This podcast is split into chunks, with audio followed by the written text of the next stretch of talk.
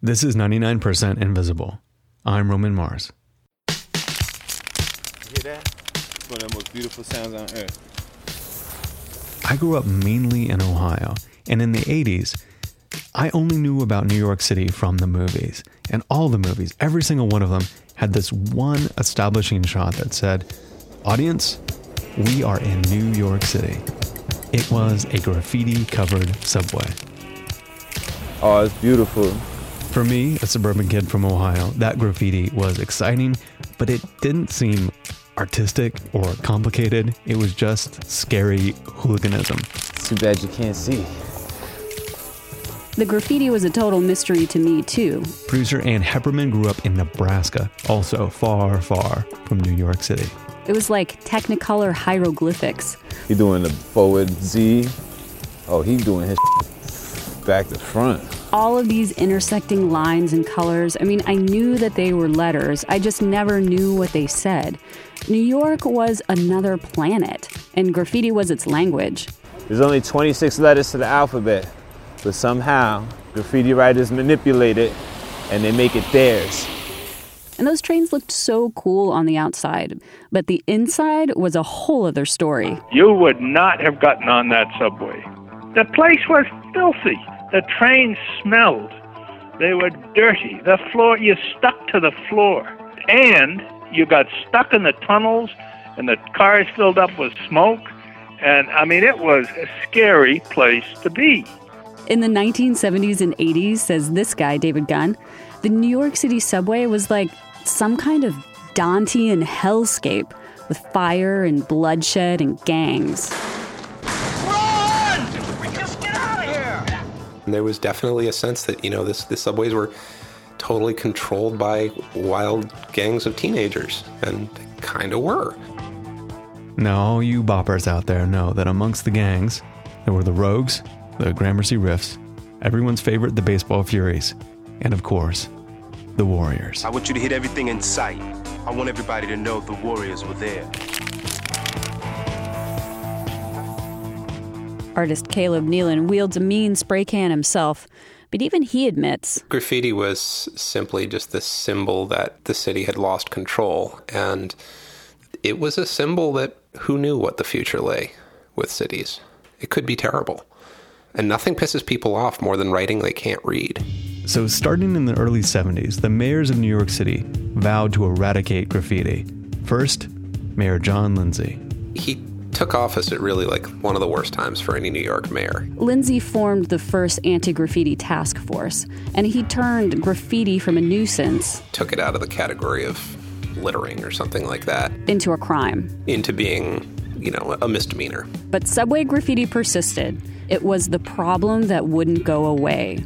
For two decades, the Metropolitan Transportation Authority, also known as the MTA, failed miserably trying to fix its graffiti problem. Sometimes laughably, like the time they decided to repaint 7,000 subway cars all white. They called it the Great White Fleet.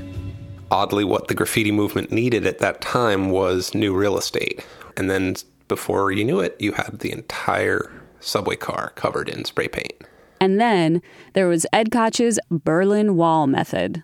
Koch doubled up the fences in the yards, all of them topped with razor wire, thus creating a no man's land between them. Plus, attack dogs.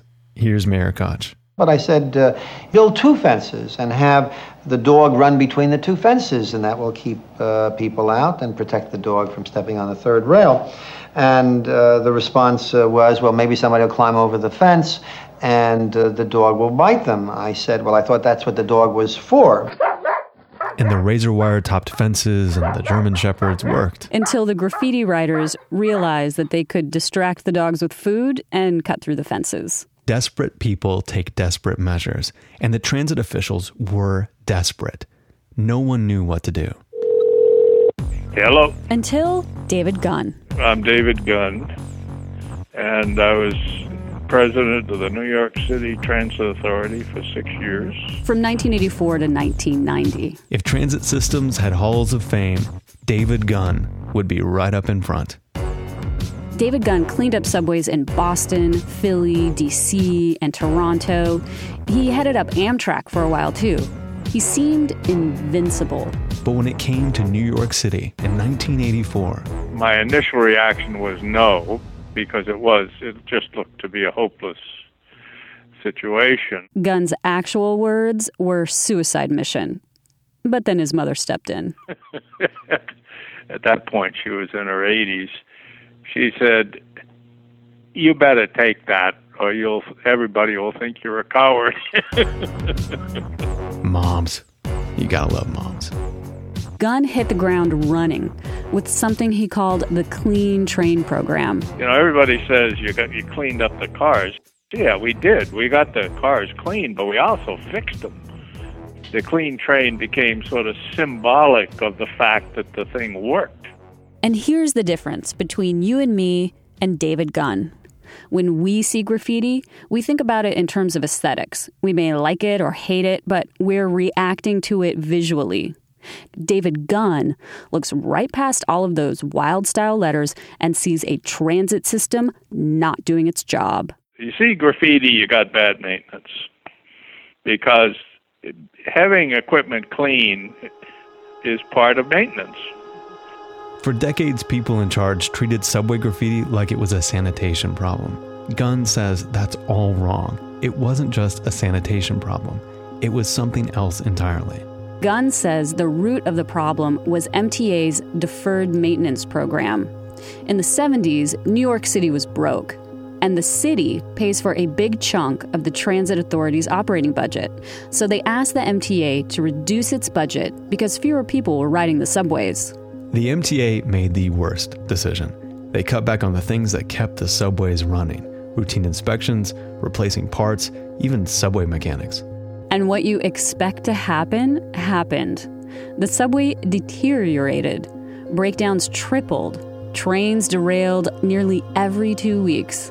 And get this in 1981, there were 1,800 subway car fires. 1,800. Ridership should go down when there's 1,800 fires. No wonder David Gunn called running the MTA a suicide mission. Still, he took it on. First, he hired 1,500 non union managers and increased repair staff. He rebuilt thousands of cars. They had new control cases, rebuild trucks, new motors, air compressors, motor alternators. Motor alternators, the whole nine yards. Here's the thing about maintenance it's not sexy, it takes years to see improvements. Gunn knew people needed to see something now, or in this case, not see something. My approach was to drive the bastards out and to clean up the mess they'd made and fix the equipment. And we gradually drove the little bastards into a corner. By little bastards, if it's not obvious, Gunn meant everyone vandalizing the trains. And here's how he did it. He figured out a way to do it systemically, line by line. Again, that's artist Caleb Neelon. Like the A line, or the one line, or the two line. Taking the seven line off the map for, for graffiti writers. While they were fixing it, they didn't allow any graffiti on it. Zero. And if graffiti artists bombed a train car, Bombed, in this case, means covering the outside of the train with graffiti. If an artist managed that, the MTA pulled it from the system, even during rush hour. It was tough going at first. I mean, we had uh, one one day I ended up pulling 500 cars out of service. and it worked. And people knew it because they could see it. Gunn achieved the impossible. He got rid of graffiti on New York City subways. There is even an official date May 12th, 1989. People remember VE and VJ Day. you know, this was like their greatest generation moment for the people who ran the subway system. This was, you know, this was the, the time when they were declaring victory. The Transit Authority held a ceremony that day. It was up at 207th Street shop. That's at the end of the A train. All of the MTA brass and a lot of employees were there. Mayor Ed Koch was there too. Privately, I kidded him about the fact that I bet he never thought he'd see that day. and he said I was right. They even made commemorative t shirts. they were red, and they had the, the, the old New York City Transit Authority logo on them, and down below it had graffiti free and the date. Yeah, but I wore it for years. It's funny now to ride the subway and imagine that there ever was so much graffiti. I mean, I've lived in New York for almost 10 years now, and no graffiti covered subway has ever pulled up to my stop. I always wondered where did the graffiti go? I thought the answer might be more complex. But this time, for once, the answer is simple. You can point to a man, David Gunn. David Gunn, to I think like a lot of New Yorkers, was this you know white knight coming in to to fix the subway system, and you know to graffiti writers he was this Darth Vader character, and you know took away their fun, and ultimately was better at taking away their fun than they were at sustaining it. May 12, 1989, the day subway graffiti died.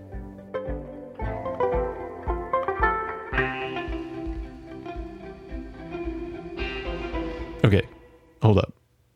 The story is not over. Graffiti didn't actually end that day. There is still subway graffiti, but because of David Gunn's clean train program, it's almost become impossible for us on the outside to see. It almost never leaves the train yards. MTA crews are on patrol there, constantly looking for graffiti and hosing it off with these crazy solvents if they see any. And they see it. An international gallery of it, in fact.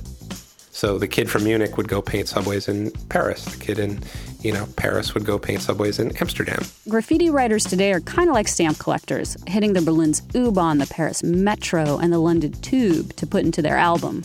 Collections are judged by two things size and value. The subway graffiti completist would have to hit 190 systems in 54 countries. And as for value, there's only one that matters. There's a real way of thinking in graffiti, which I don't think is entirely wrong, which says you're not a real writer until you got your piece on a New York subway. It's kind of like the holy grail of all trains, you know? Right now, spray painting a New York subway car is a felony. If painters get caught, it could mean jail time and thousands of dollars in fines. Graffiti artists have to ask themselves is this worth it? I'm pretty nervous talking on the microphone right now, even about it, because you know it's it's not really something that people are like. Great, you're painting the subway. That's that's that's very nice. Thank you for doing that. It's total opposite, you know. This is Joe, or at least that's what he wanted me to call him. Joe is a graffiti artist from South Africa. He hits trains in countries around the world. He didn't want to say if he was going to hit New York. you can't say. I can't say. No, no, I'm not. We distorted Joe's voice to protect his identity. That's the only way that he would agree to talk to us.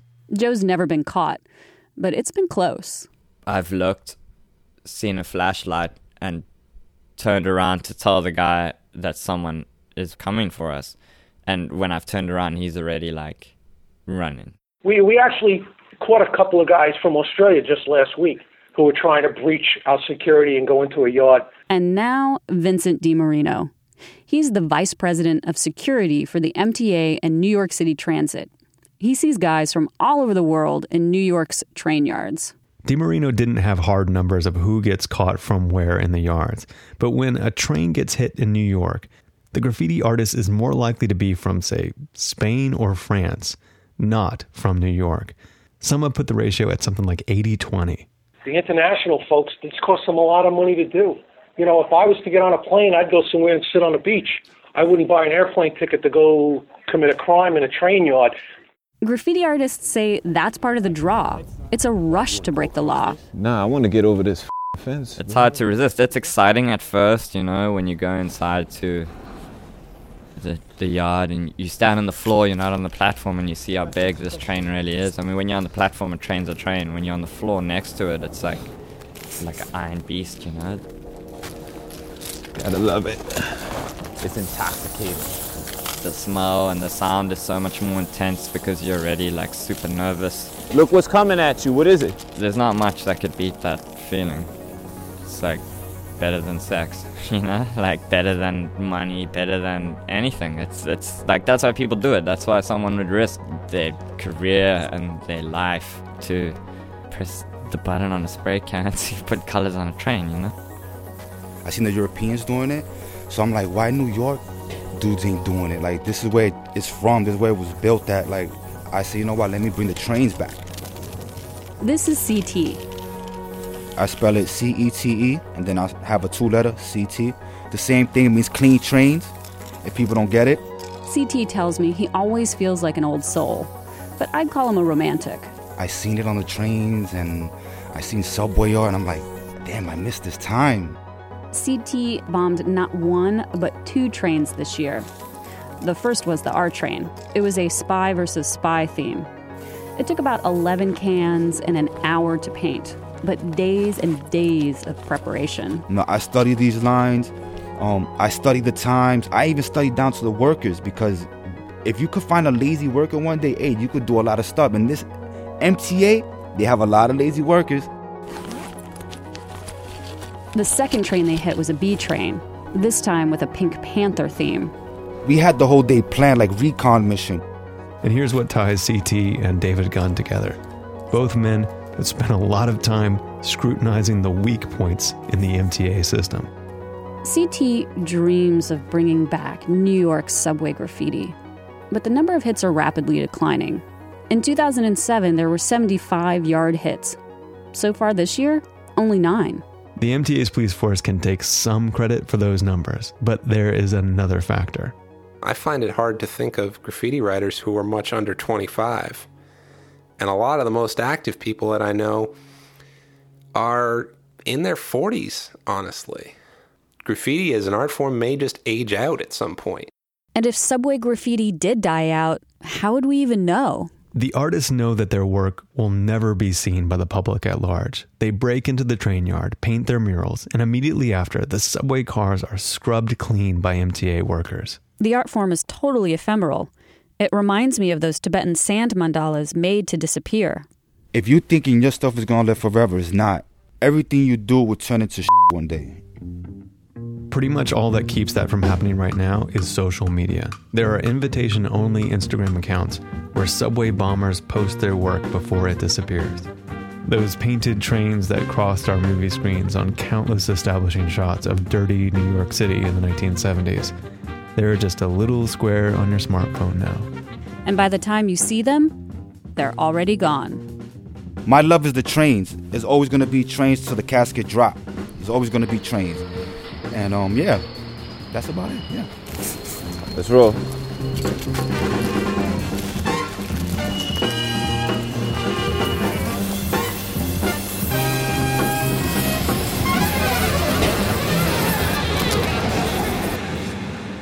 Until the casket drops, or until the NYPD anti graffiti unit called the Vandal Squad catches up to you, which is what happened to CT. He was arrested and charged with more than 180 misdemeanor counts for things like possession of a graffiti instrument and intention to damage property, along with some felony charges. He took a plea deal, agreed to pay nearly $19,000 in restitution charges, and is now on probation.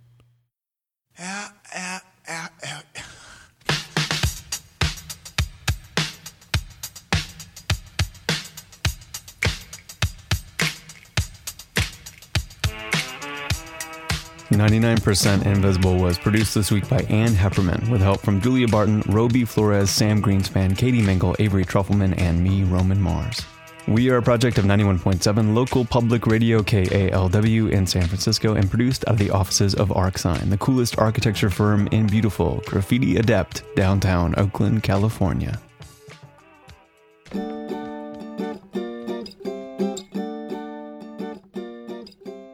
Support for 99% Invisible comes from our hardworking and generous listeners and from Igloo. Igloo is an internet you'll actually like, making it easier to communicate and collaborate with your teams at work. It's built with easy to use apps like blogs, calendars, file sharing, forums, microblogs, task management, and wikis. Plus, Igloo works on your laptop, tablet, or phone. Get started with one of Igloo's templates free to use with up to 10 people. Go to igloosoftware.com slash 99.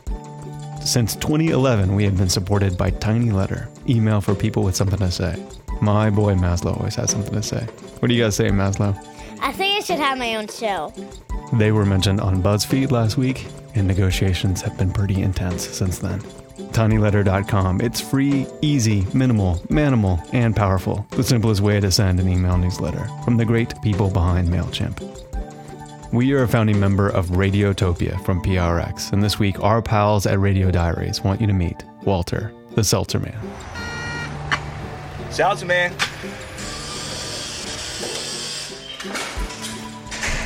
I have pleasure in my route. I really, uh, it's not just the money. I enjoy the route. I enjoy meeting people. I enjoy the camaraderie. I enjoy the socialism. And I like talking to people. You will enjoy spending time with Walter.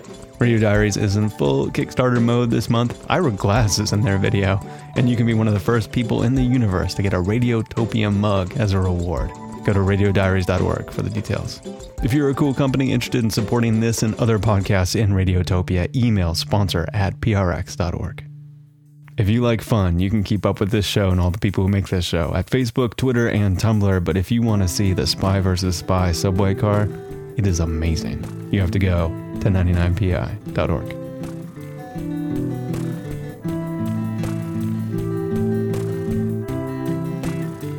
This is the last stop on this train. Everyone, please leave the train. Thank you for riding with MTA New York City Transit. Radiotopia.